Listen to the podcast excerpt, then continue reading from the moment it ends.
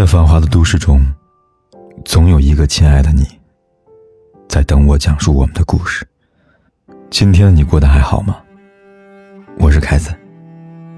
你可以在微信公众号里搜索“凯子”，凯旋的凯，紫色的紫。每天晚上，我都用一个故事陪伴你。刘强东又上热搜了。不是因为网传的与章泽天的离婚新闻，也不是因为谈九九六工作室，而是时隔大半年的刘强东明州案晚宴出现大反转。四月二十二号下午，网友明州记事在微博上传两段视频。第一段视频是刘强东的参加明尼苏达州晚宴时的监控片段。视频里，刘强东与友人共进晚餐，而案件女主角刘静瑶坐在距离刘强东不远的位置上。从晚宴开始到结束，刘强东并未与刘静瑶有过多交流。晚宴结束后，刘强东与友人先行离开，刘静瑶主动的跟随离开现场。而第二段视频呢，则是刘静瑶主动挽着刘强东的手臂回酒店房间的监控片段。从两段视频可以看出来，刘强东与刘静瑶这一露水情缘里，女方明显表现的心甘情愿。这与之前刘静瑶起诉刘强东胁迫他发生关系的内容大相径庭。而在视频曝光之后，京东方代理律师也承认这两段视频的真实性。一时间，网友们纷纷议论：若视频内容真实的话，那么在这场案件里，刘强东无疑是被坑了。但不可否认的是，作为一个已婚男人，刘强东的的确确婚内出轨了。在刘强东事件发酵之后。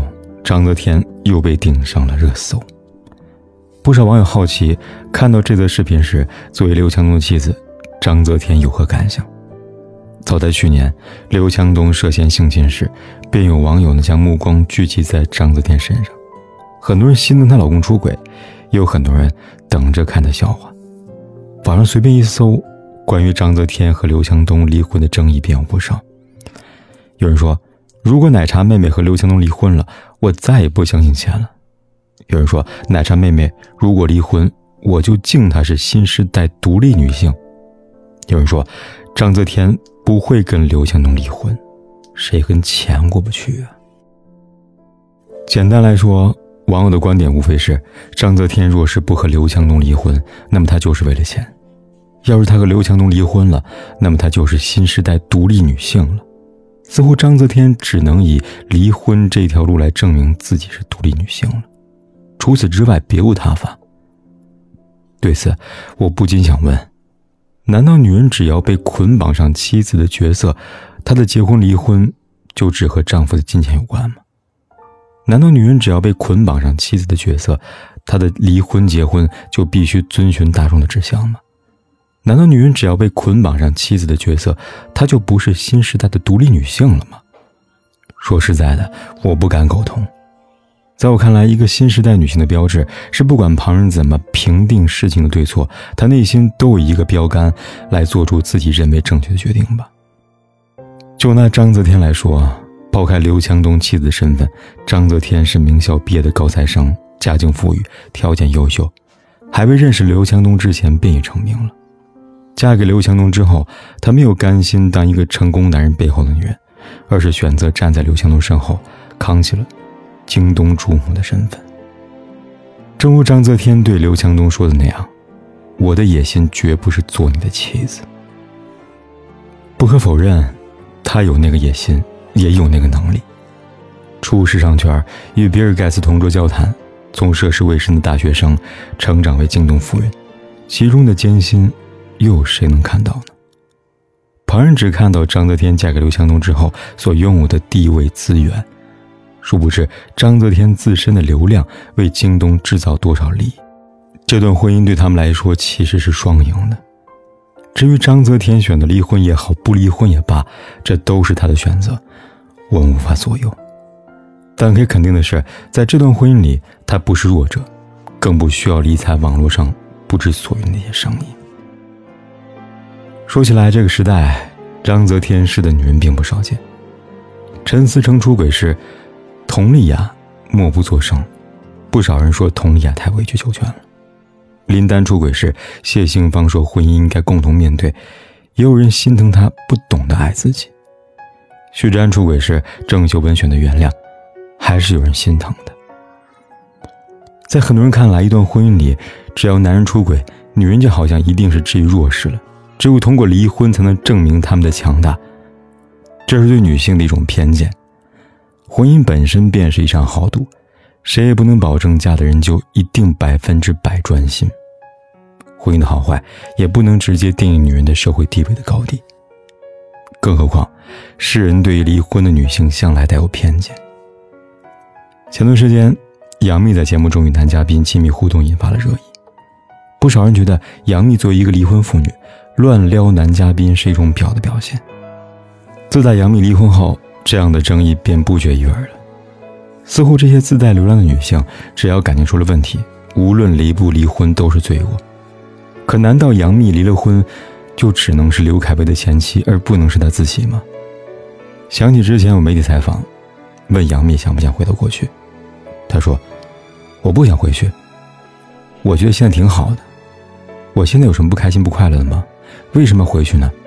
我是活在当下呀。”是啊，离婚是杨幂人生里所做出的一个选择，她承受这个选择的伤痛，也坦诚面对这个选择带来的好处。同样的，张泽天式的女性，在面对婚姻时做出的选择又何尝不是如此呢？每一个选择都有利弊，他们只是在可控范围内做出他们认为较好的一个选择，而这并不能作为评定他们的强大与否的一个标准。每个人的婚姻爱情其实都是如人饮水，冷暖自知的。好坏与否，除了他自己，旁观者最多只能议论，但绝没有权利为他的爱情下达定义。有时候当局者不迷，旁观者却自以为看得清楚。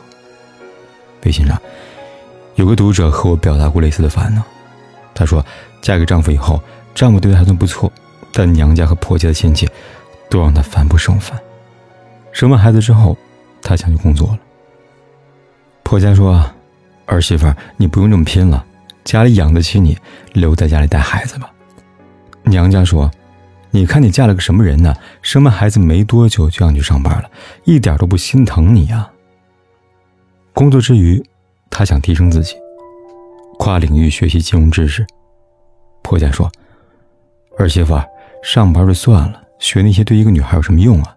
不如回家多陪陪孩子吧。”娘家说：“你这么多累啊，你老公怎么不拦着你呢？”他向我抱怨，他说：“我真的不知道那些外人到底怎么想的。婆家觉得我不太懂事，娘家又觉得老公对我不好。我跟老公的感情我自己不知道吗？他们这样的指手画脚，除了给人添堵，还有什么意义呢？”他说：“不要说我上班、创业、学习了，都是老公支持的事情。”就算他真的有些不理解，又能怎么样呢？我首先是我自己，然后才是他妻子。我想要变得更好，为什么非要别人同意呢？是啊，他首先是他自己，然后才是别人的妻子、孩子的母亲、父母的女儿。他的人生如何做选择，都应该由他自己做主，而不应该由旁人乱加干涉。胡适说。独立是你们自己的事，给你们自由而不独立，仍是奴隶。女人是弱者，早已是百十年前的陈腔滥调了。在这个时代，每个人都有自由选择的权利，更有承担自己选择对错的权利。也许旁人眼中错误的选择，于他们而言是所能做出的最好决定。就像对章泽天来说，离婚与否，他自有判断。毕竟，我们不是他，也无权定义他的人生啊。